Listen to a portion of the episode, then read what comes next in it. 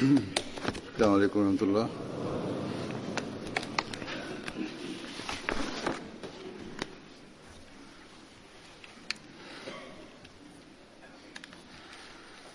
أشهد أن لا إله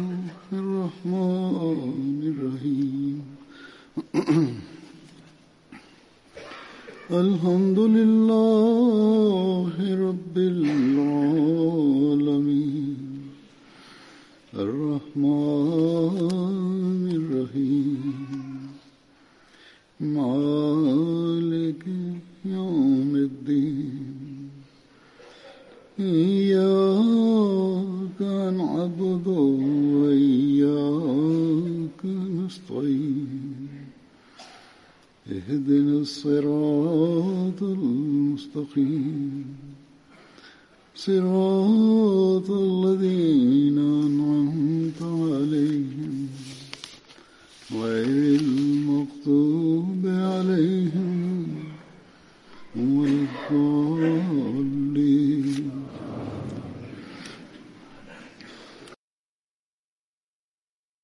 seorang sahabat Rasulullah Sallallahu Alaihi Wasallam yang bernama Hadrat Ukashah bin Mehsan. Beliau tergolong sebagai sahabat besar pada kesempatan perang Badar. Beliau ikut berperang dengan menunggang kuda. Pada kesempatan itu pedang beliau patah. Mendengar hal itu, Hadrat Rasulullah Shallallahu Alaihi Wasallam menghadiahkan sebatang kayu kepada beliau, yang mana seolah-olah di, tangan beliau menjadi pedang besi yang tajam, yang beliau gunakan untuk bertarung, sehingga Allah Taala menganugerahkan kemenangan. Dan dengan pedang itu jugalah beliau menyertai Rasulullah dalam berbagai peperangan, dan pedang kayu itu menyertai beliau sampai akhir hayat.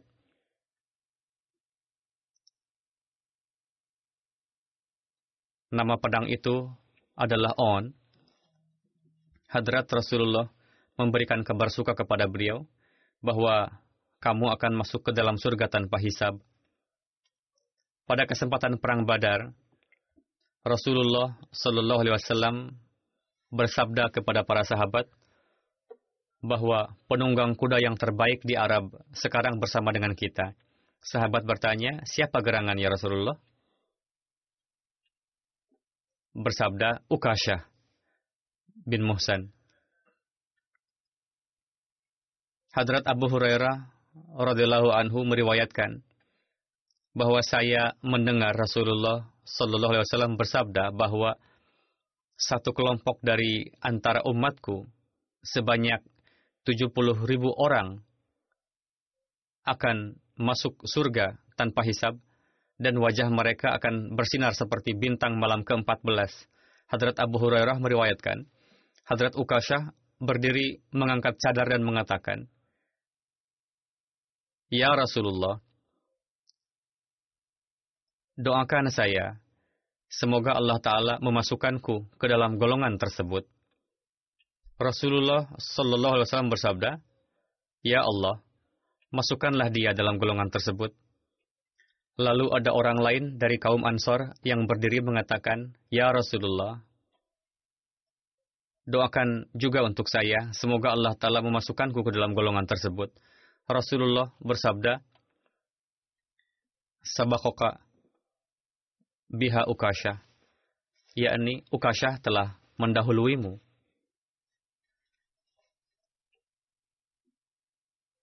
Hadrat Mirza Bashir Ahmad menceritakan riwayat ini dalam buku sirat beliau. Beliau menulis bahwa dalam majelis Rasulullah SAW, Rasul bersabda bahwa satu kelompok dari antara umatku sebanyak 70 ribu orang akan masuk surga tanpa hisab, yakni akan mendapatkan ketinggian rohani dan karunia Allah Ta'ala begitu memancar pada mereka, sehingga sudah tidak diperlukan lagi adanya hisab. Dan beliau pun bersabda bahwa wajah mereka pada hari kiamat akan bersinar layaknya bintang malam ke-14 yang bersinar di langit.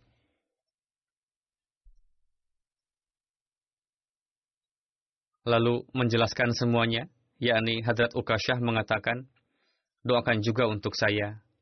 Lalu Rasulullah mendoakan beliau untuk dimasukkan ke dalam golongan tersebut.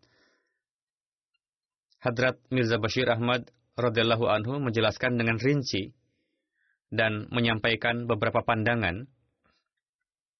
Beliau menulis bahwa meskipun ini merupakan peristiwa kecil dalam majlis Rasulullah, namun di dalamnya terdapat khazanah ma'rifat yang banyak.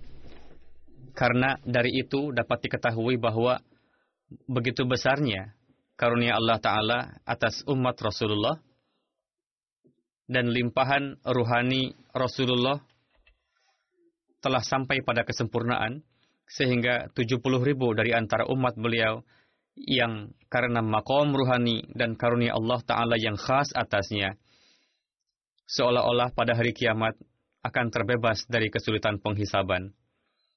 Dari angka 70 ribu pun bisa diartikan bahwa jumlahnya sangat besar.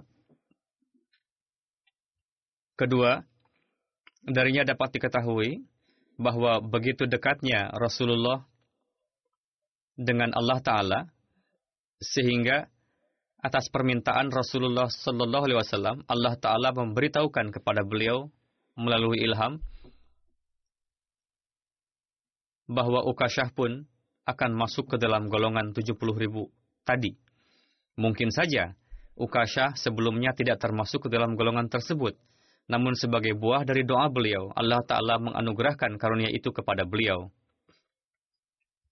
Ketiga, dari kejadian tersebut dapat diketahui bahwa hadrat Rasulullah Sallallahu Alaihi Wasallam sangat memperhatikan adab kepada Allah Ta'ala. Beliau ingin meningkatkan umat beliau dalam derajat amalan kerja keras,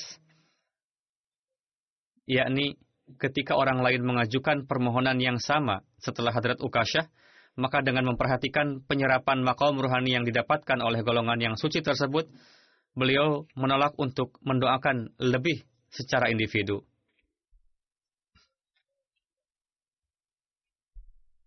Beliau menekankan kepada umat muslim untuk meningkatkan ketakwaan dan keimanan dan amal saleh dan bersabda, jika ada perhatian ke arah itu, maka kalian akan mendapatkan makom tersebut.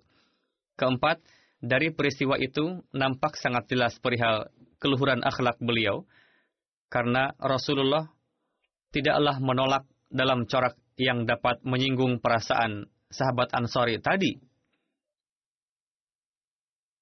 melainkan menolaknya dengan corak yang sangat halus.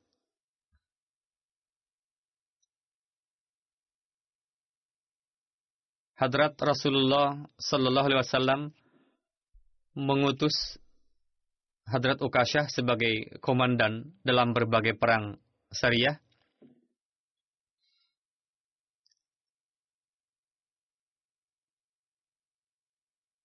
Hadrat Rasulullah mengutus Hadrat Ukasyah sebagai komandan bagi 40 orang muslim pada bulan Rabiul Awal 6 Hijri untuk menghadapi kabilah Bani Asad. Kabilah ini berada di dekat sebuah sumber mata air bernama Dera Dale yang berjarak beberapa hari perjalanan dari Madinah ke arah Makkah. Grup Ukasyah segera berangkat dan sampai mendekat untuk menghentikan kejahatan mereka. Ternyata kabilah itu mengetahui kabar kedatangan pasukan muslim, lalu berhamburan ke sana kemari. Lalu Ukasyah dan kawannya kembali ke Madinah dan tidak terjadi peperangan, yakni mereka pun berupaya untuk menghindari peperangan tanpa sebab, tidak seperti yang dituduhkan bahwa umat muslim hobi berperang.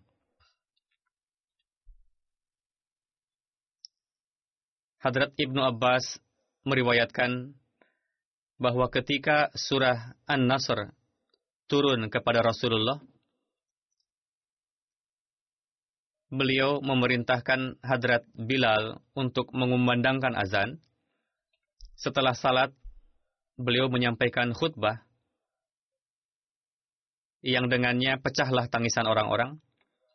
Lalu Rasulullah bersabda, Wahai manusia, Nabi seperti apakah aku? Mendengar hal itu, orang-orang menjawab, Semoga Allah Ta'ala menganugerahkan ganjaran kepada Anda. Anda adalah Nabi yang terbaik layaknya seorang ayah yang penyayang bagi kami, dan layaknya saudara yang mencintai dan sebagai penasihat. Anda telah menyampaikan pesan dan wahyu Tuhan kepada kami, dan menyeru kami kepada jalan Tuhan, engkau dengan hikmat dan nasihat. Semoga Allah Ta'ala memberikan ganjaran terbaik kepada Anda yang biasa dia berikan kepada para nabinya.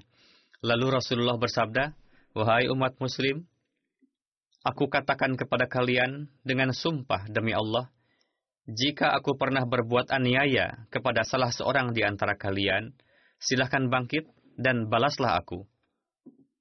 Namun tidak ada yang bangkit. Lalu beliau Shallallahu Alaihi Wasallam mengatakan lagi dengan bersumpah, namun tetap tidak ada yang bangkit dari antara para sahabat.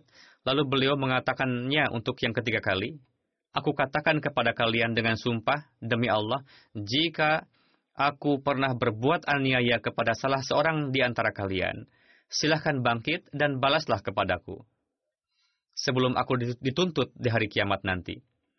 Lalu bangunlah seorang lelaki tua bernama Ukashah bin Muhsan. Beliau mendekat sampai berhadapan dengan Rasulullah dan berkata,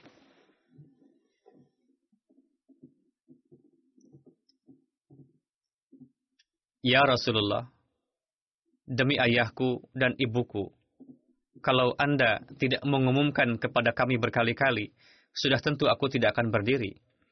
Lalu Ukashah berkata lagi, Sesungguhnya dalam perang badar, aku bersamamu ya Rasulullah. Pada masa itu aku mengikuti unta Anda dari belakang. Setelah dekat, aku pun turun dari unta menghampiri Anda dengan tujuan supaya aku dapat mencium paha engkau. Tetapi Anda mengambil tongkat dan memukul unta engkau untuk berjalan cepat, yang mana pada masa itu cambuk itu mengenai saya. Aku tidak tahu apakah engkau sengaja memukul aku atau hendak memukul unta tersebut. Rasul bersabda, Wahai Ukasha, demi Tuhan, tidak mungkin aku sengaja memukul kamu. Kemudian Rasul bersabda kepada Bilal, Wahai Bilal, kamu pergi ke rumah Fatimah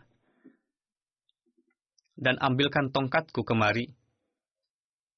Bilal keluar dari masjid menuju ke rumah Fatimah dan berkata kepada Hadrat Fatimah, Wahai putri Rasulullah, berikan tongkat Rasulullah padaku. Kemudian Fatimah mengatakan, Wahai Bilal, untuk apa ayahku minta tongkatnya? Apakah ini hari peperangan? Bukankah haji? Hadrat Bilal berkata, Sungguh engkau tidak tahu perihal ayah Anda, Rasulullah. Rasulullah tengah menyampaikan ucapan perpisahan kepada orang-orang sebelum kewafatannya dan tengah meminta balasan dari orang-orang. Bertanya Hadrat Fatimah, Wahai Bilal, siapakah manusia yang sampai hatinya untuk membalas Rasulullah? Lalu beliau mengatakan, Wahai Bilal, katakan pada Hasan dan Hussein untuk berdiri di hadapan orang itu dan meminta balasan dari orang itu. Maka Hadrat Bilal pun membawa tongkat itu kepada Rasulullah.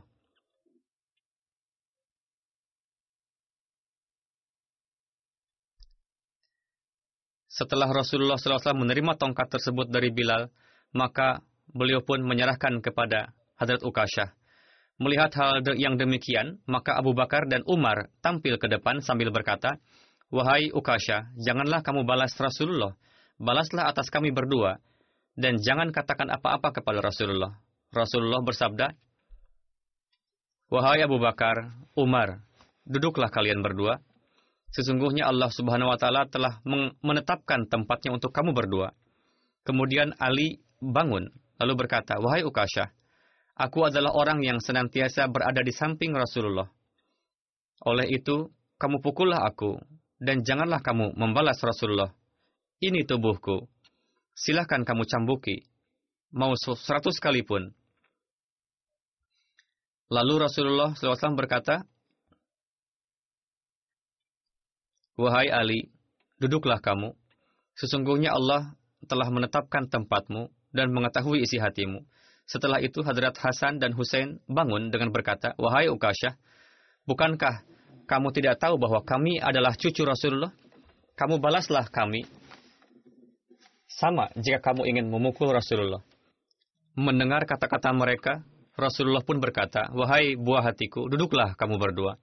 Berkata Rasulullah, Wahai Ukasha, pukullah aku. Kemudian Ukasha berkata, Ya Rasulullah, Anda telah memukul aku sewaktu aku tidak memakai baju. Maka Rasulullah pun membuka baju.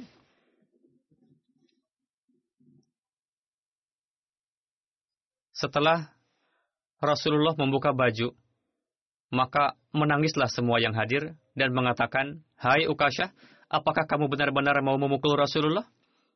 setelah Ukasyah melihat putih tubuh Rasulullah SAW, maka ia pun mencium beliau Sallallahu Alaihi Wasallam dan berkata, Ya Rasulullah, siapa yang akan sanggup memukul engkau? Lalu Hadrat Rasulullah bersabda, kamu akan memukulku atau memaafkanku? Hadrat Ukasyah menjawab, Ya Rasulullah, aku telah memaafkan, supaya Allah memaafkanku pada hari kiamat nanti. Kemudian Rasulullah bersabda, Dengarlah kamu sekalian, jika kalian ingin melihat kawanku di surga, maka orang tua inilah. Kemudian semua para jamaah bangkit dan mencium kening Hadrat Ukasha dan menyampaikan ucapan mubarak padanya dan mengatakan bahwa kamu telah mendapatkan makom tinggi dan kedekatan dengan Rasulullah di surga. Inilah Hadrat Ukasyah. Beliau telah memanfaatkan kesempatan itu, yakni entahlah nanti akan dapat kesempatan seperti itu lagi atau tidak. Ketika Rasulullah mengabarkan perihal akan berpulangnya ke hadirat ilahi, beliau memanfaatkan kesempatan tersebut untuk tidak hanya mengecup, bahkan mencium tubuh Rasulullah. Pada masa kekhalifahan Hadrat Abu Bakar, radhiyallahu anhu, Hadrat Ukasyah pergi dengan Hadrat Khalid bin Walid untuk menyerang orang-orang yang berbuat makar.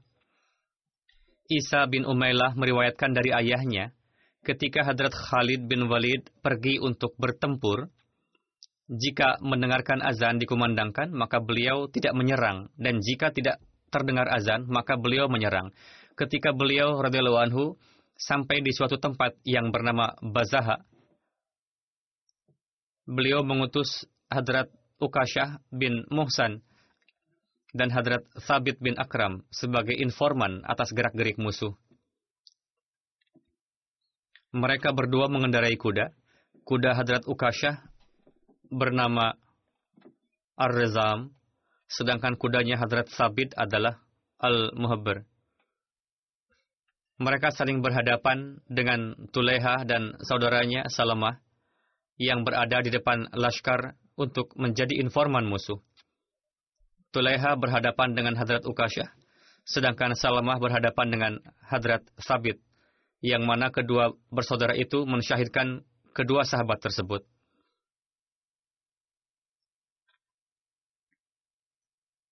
Abu Waqid Lesi meriwayatkan bahwa kami berada di depan 200 laskar pasukan dan kami berdiri di depan jenazah Hadrat Ukasyah dan Hadrat Sabit. Sampai tibalah Hadrat Khalid, dan atas perintah beliau kami telah menguburkan jenazah mereka berdua dalam pakaian yang berlumuran darah. Ini adalah peristiwa 12 Hijri. Demikianlah peristiwa syahidnya beliau. Hadrat Kharja bin Zaid adalah seorang sahabat Rasulullah Hadrat Kharjah bin Zaid berasal dari keluarga Aghza Khizraj.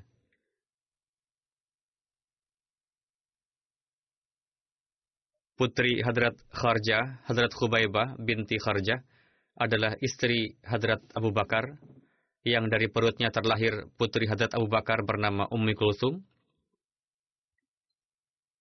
Hadrat Rasulullah menjalinkan persaudaraan antara Hadrat Kharjah bin Zaid dengan Hadrat Abu Bakar Siddiq. Beliau adalah pemimpin kabilah dan termasuk ke dalam sahabat besar. Beliau bayat pada peristiwa bayat Aqobah. Setelah hijrah ke Madinah, Hadrat Abu Bakar Siddiq tinggal di rumah Hadrat Kharjah bin Zaid. Beliau ikut serta dalam perang Badar. Hadrat Kharjah bin Zaid dengan penuh keberanian bertempur pada perang Uhud lalu mendapatkan derajat syahid. Beliau menembus serangan tombak dan mendapatkan luka lebih dari 13. Beliau tak berdaya karena luka parah. Ketika itu Sofwan bin Umayyah lewat dan mengenalinya lalu menyerang dan mensyahidkannya lalu memutilasinya dan mengatakan bahwa ini adalah termasuk ke dalam orang-orang yang membunuh Abu Ali, yakni telah membunuh ayahku, Umayyah bin Khalaf. Sekarang aku mendapatkan kesempatan untuk membunuh sahabat terbaik Muhammad dan menentramkan hatiku. Dia juga telah mensyahidkan Hadrat Ibnu Qawqa Hadrat Kharjah bin Zaid dan Hadrat Awas bin Arkam.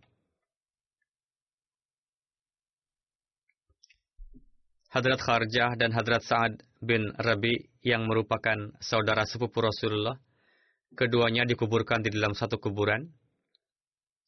Diriwayatkan pada perang Uhud, Hadrat Abbas bin Ubadah mengatakan dengan suara yang tinggi, Wahai jemaah umat muslim, menyatulah dengan Allah dan Nabi-Nya Musibah yang kalian dapatkan itu disebabkan karena ketidaktaatan kepada nabinya. Dia menjanjikan pertolongan kepada kalian, namun kalian tidak sabar. Lalu Hadrat Abbas bin Ubadah menurunkan baju besinya dan bertanya kepada Hadrat Kharjah bin Zaid, apakah Anda memerlukan ini? Kharjah mengatakan, tidak. Apa yang kamu inginkan, itu jugalah yang aku inginkan. Lalu mereka bertempur melawan musuh. Abbas bin Ubadah mengatakan, jika Rasulullah mendapatkan kesulitan dalam pengetahuan kita, maka alasan apa yang akan kita berikan di hadapan Allah Ta'ala nanti? Hadrat Kharjah mengatakan bahwa kita tidak punya alasan dan dalil apa-apa di hadapan Allah Ta'ala nantinya. Sufyan bin Abdul Syams Salmi telah mensyahidkan Hadrat Abbas bin Ubadah, sedangkan Hadrat Kharjah bin Zaid mendapatkan lebih dari 10 luka disebabkan oleh anak panah. Pada perang Uhud, Hadrat Malik bin Dahsyam lewat di dekat Kharjah bin Zaid. Hadrat Kharjah tengah luka parah. Beliau mendapatkan sekitar 13 luka parah. Hadrat Malik mengatakan padanya, apakah Anda tahu bahwa Hadrat Rasulullah telah disyahidkan? Hadrat Kharjah mengatakan, jika saja beliau disyahidkan, sesungguhnya Allah maha hidup dan tidak akan mati. Muhammad SAW telah menyampaikan pesan, kamu pun berperanglah untuk agamamu. Hadrat Kharjah memiliki dua anak, yang salah satunya bernama Hadrat Zaid bin Kharjah, yang wafat pada masa kekhalifahan Hadrat Utsman. Putri kedua Hadrat Kharjah bin Zaid adalah Hadrat Habibah bin binti Kharjah, yang menikah dengan Hadrat Abu Bakar Siddiq. Ketika Hadrat Abu Bakar Siddiq wafat, istri beliau dalam kondisi hamil, Abu Bakar bersabda, Aku berharap seorang putri darinya, sebagaimana memang benar terlahirlah seorang putri darinya. Lalu, seorang sahabat Rasul yang bernama Hadrat Ziyad bin Lubaid. Ibu beliau bernama Umrah binti Ubaid, Utruf. Seorang putra Hadrat Ziyad bernama Abdullah. Beliau hadir dalam bayat Aqabah Saniyah bersama 70 sahabat dan masuk Islam. Setelah masuk Islam dan sesampainya di Madinah, beliau merobohkan patung berhala dalam kabilahnya Banu Bayada. kabilahnya biasa menyembah berhala. Lalu beliau pergi ke hadapan Rasulullah di Mekah dan tinggal di sana. Dan ketika Rasulullah hijrah ke Madinah, beliau pun ikut serta dan sampai setelah Rasulullah. Karena itulah Hadrat Ziyad disebut dengan Muhajir Ansari. Beliau termasuk Muhajirin dan Ansari juga. Hadrat Ziyad ikut serta bersama dengan Rasulullah dalam perang Badar, Uhud, Khandak, dan peperangan lainnya. Hadrat ketika Hadrat Rasulullah hijrah ke Madinah dan melewati kabilah Banu Biadah, Hadrat Zaid, Hadrat Ziyad mengucapkan ahlan wa sahlan dan mempersilahkan rumahnya untuk ditempati. Atas hal itu Hadrat Rasulullah bersabda, "Lepaskan ikatan untaku, dia akan memilih sendiri rumahnya. Pada bulan Muharram 9 Hijri, beliau menetapkan para juru pungut yang berbeda untuk memungut sedekah dan zakat. Maka Hadrat Ziyad ditetapkan menjadi juru pungut untuk daerah Hadramaut. Beliau terus melakukan pengkhidmatan tersebut sampai masa kekhalifahan Hadrat Umar. Setelah pensiun dari tugas tersebut, beliau menetap di Kufah dan wafat di sana pada 41 Hijri.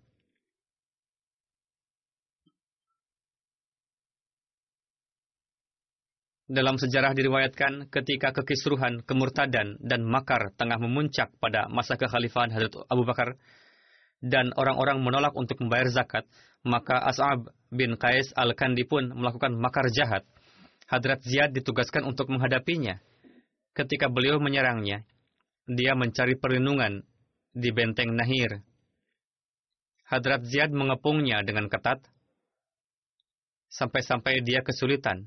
Akhirnya memberikan pesan bahwa dia akan membuka pintu benteng dengan syarat dia dan sembilan kawannya dijamin keamanannya. Hadrat Ziyad mengatakan, tulislah perjanjian, aku akan beri stempel. Lalu mereka membuka pintunya. Ketika dilihat perjanjiannya, kesembilan nama kawan-kawannya tertulis, namun dia, yakni Ash'ab, sendiri lupa menulis namanya. Lalu dia dan tawanan lainnya dikirim ke Madinah. Lalu ada seorang sahabat bernama Ma'tab bin Ubaid radhiyallahu anhu. Beliau tidak memiliki anak keponakan beliau bernama Usair bin Urwah menjadi pewaris beliau. Mu'tib bin Ubaid ikut serta dalam perang Badar dan Uhud dan disyahidkan pada peristiwa Raji'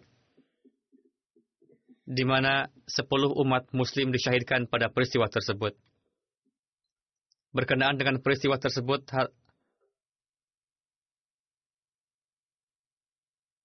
Berkenaan dengan peristiwa tersebut, Hadrat Mirza Bashir Ahmad menulis bahwa hari itu merupakan hari yang sangat berbahaya bagi umat muslim dan Rasulullah mendapatkan kabar yang mengerikan dari empat penjuru. Namun yang paling beresiko bagi beliau disebabkan oleh Quraisy yang semakin berani disebabkan oleh perang Uhud. Setelah merasakan kegentingan itu, Hadrat Rasulullah mengutus satu grup yang berjumlah 10 orang sahabat pada bulan Safar tahun 4 Hijri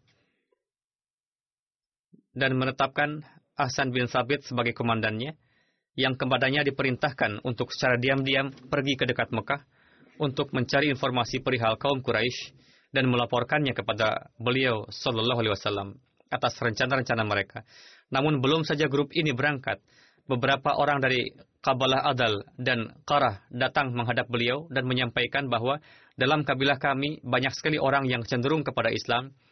Mohon Tuhan utus beberapa orang bersama kami untuk membayatkan kami dan mengajarkan kami ajaran Islam. Hadrat Rasulullah mengecek perihal keinginan mereka.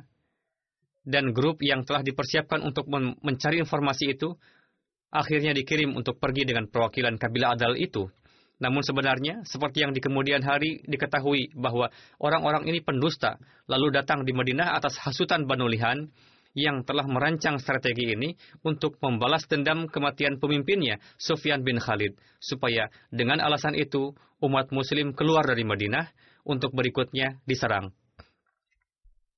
Dalam hal ini Banu Lihan telah mempersiapkan banyak sekali hadiah unta sebagai imbalan bagi orang-orang Banu Adal dan Qarah. Ketika orang-orang kabilah Adal dan Qarah sampai di antara Afsan dan Asfan dan Mekah, lalu mereka mengabarkan secara diam-diam kepada Banu Lihan bahwa beberapa muslim tengah datang bersama kami, datanglah kemari. Mendengar hal itu, 200 pemuda Banu Lihan yang di antaranya 100 pemanah meluncur untuk mengepung umat 10 orang pasukan muslim dan menyergapnya pada satu tempat yang bernama Raji. Bagaimana 10 orang dapat melawan 200 orang? Namun umat muslim tidaklah diajarkan untuk menyerah.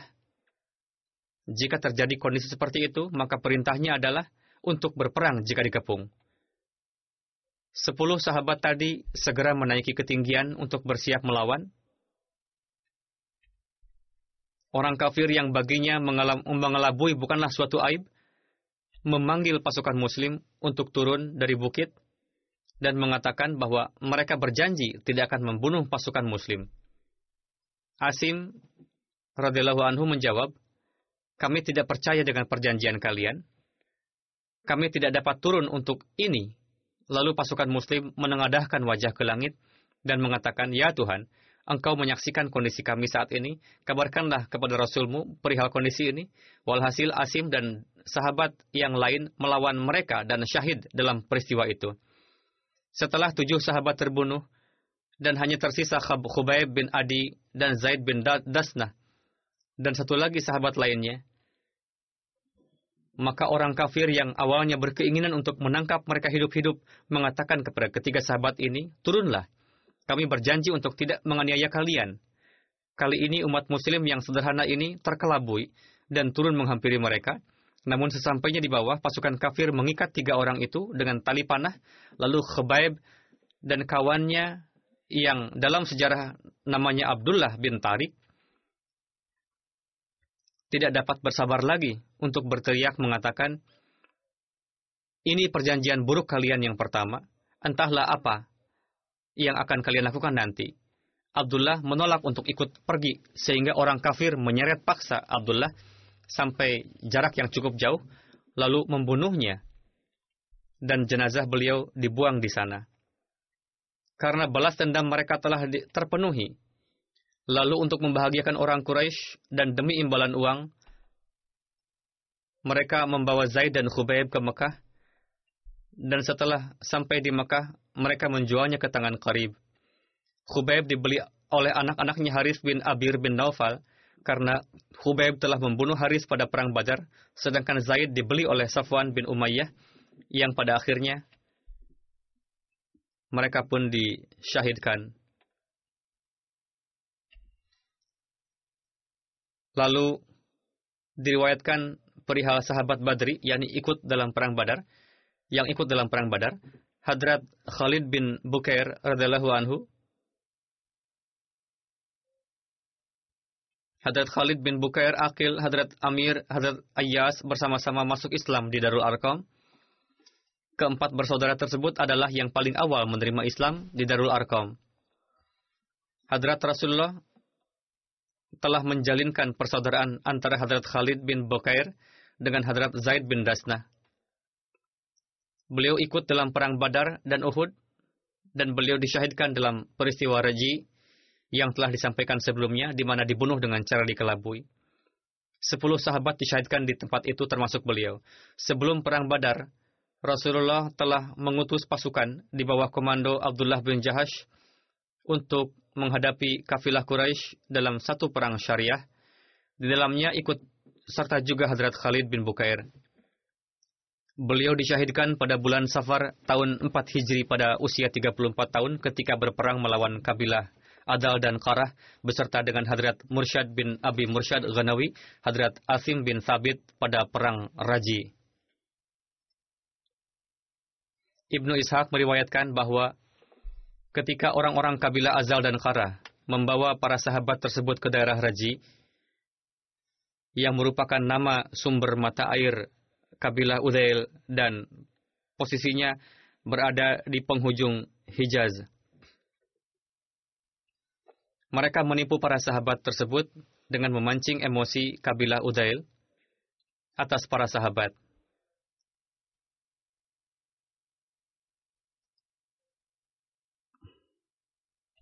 Para sahabat saat itu berada di dalam kemah, melihat orang-orang menghampiri dari empat penjuru dengan memegang pedang, para sahabat pun telah siap untuk bertarung tanpa gentar.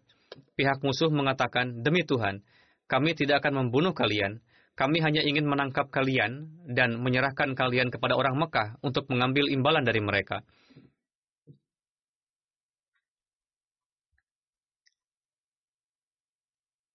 Hadrat Mursyad bin Abi Mursyad, Hadrat Asim bin Sabit, dan Hadrat Khalid bin Bukair mengatakan, Demi Tuhan, kami tidak melakukan perjanjian dengan orang-orang musyrik. Akhirnya ketika sahabat itu bertarung sampai syahid.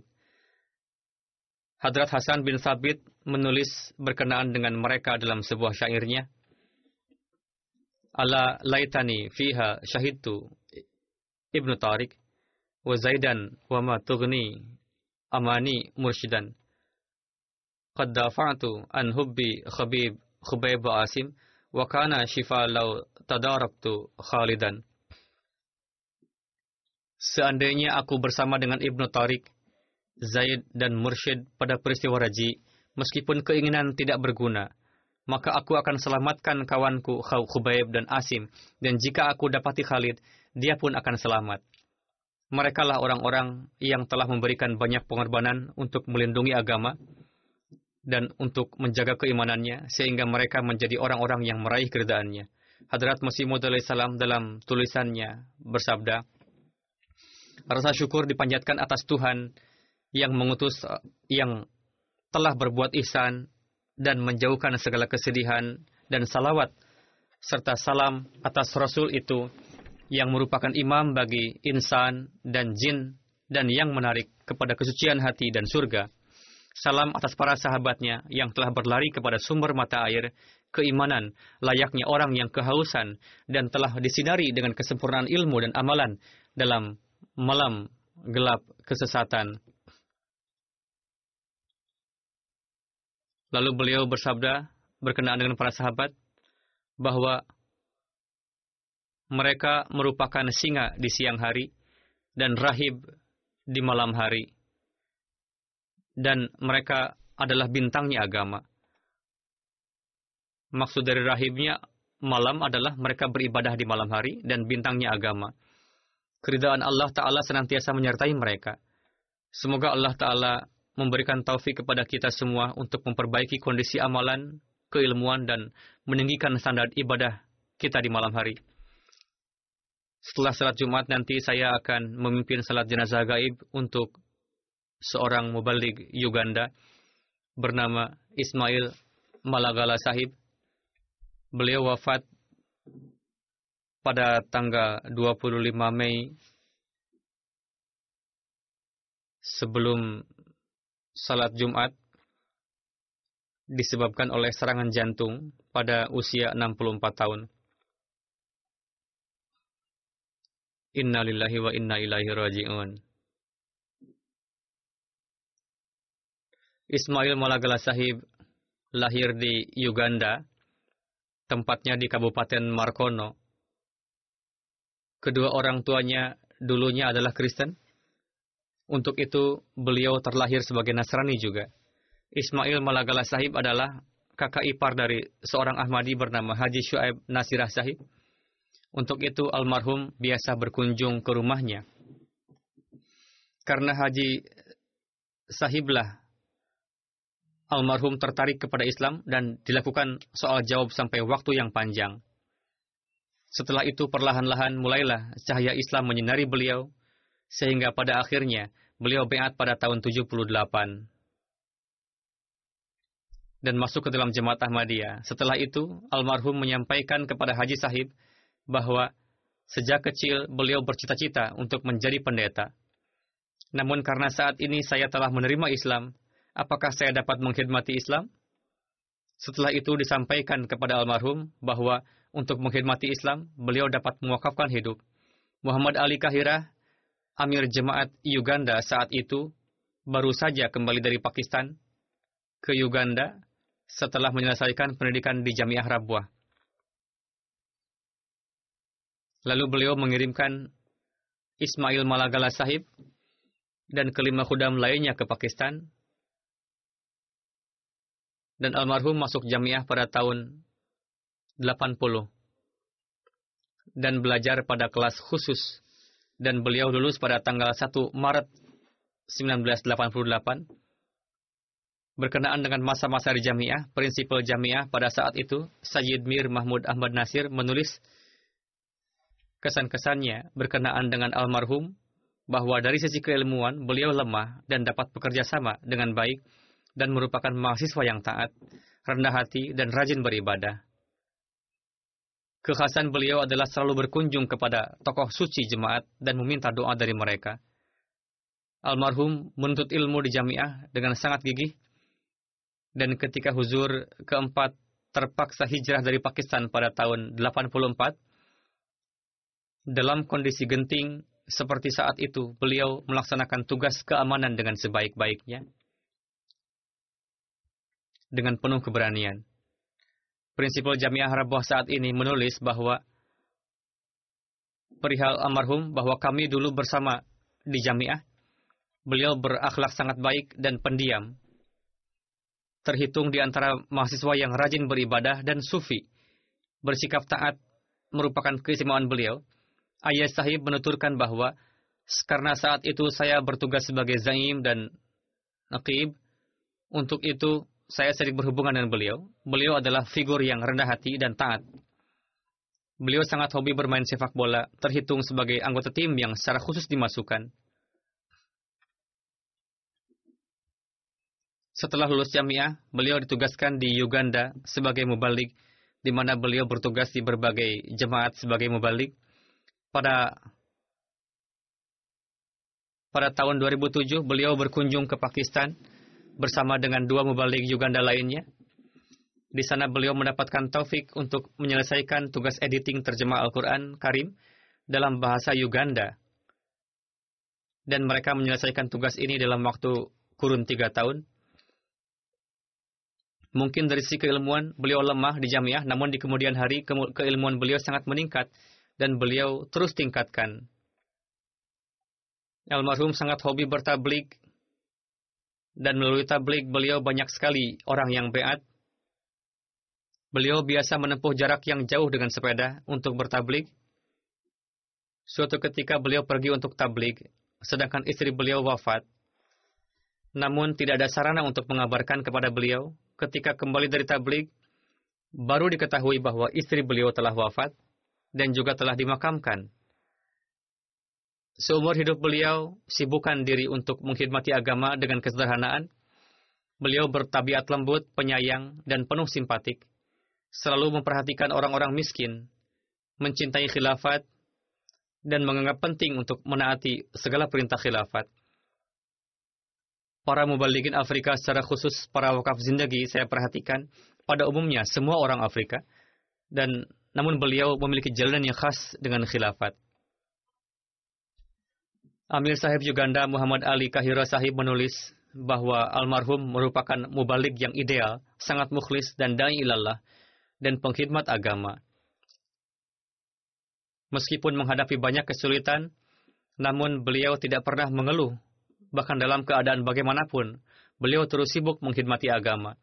Pasca kewafatan istri pertama, beliau menikah untuk kedua kalinya, dan beberapa masa kemudian menikah untuk yang ketiga kali, Salah seorang istri beliau menulis bahwa seumur hidup saya mengenali beliau sebagai insan yang penuh kasih sayang, lembut hati, damai dalam berbagai kondisi dan bersyukur kepada Allah Ta'ala.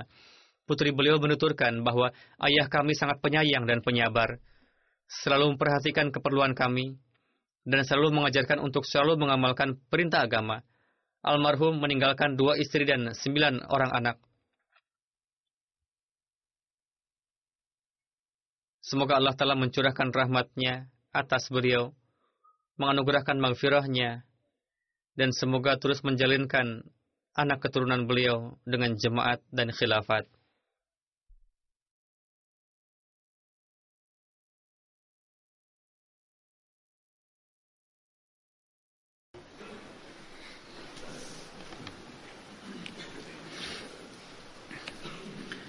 الحمد لله الحمد لله نحمده ونستعينه ونستغفره ونؤمن به ونتوكل عليه ونعوذ بالله من شرور أنفسنا ومن سيئات أعمالنا.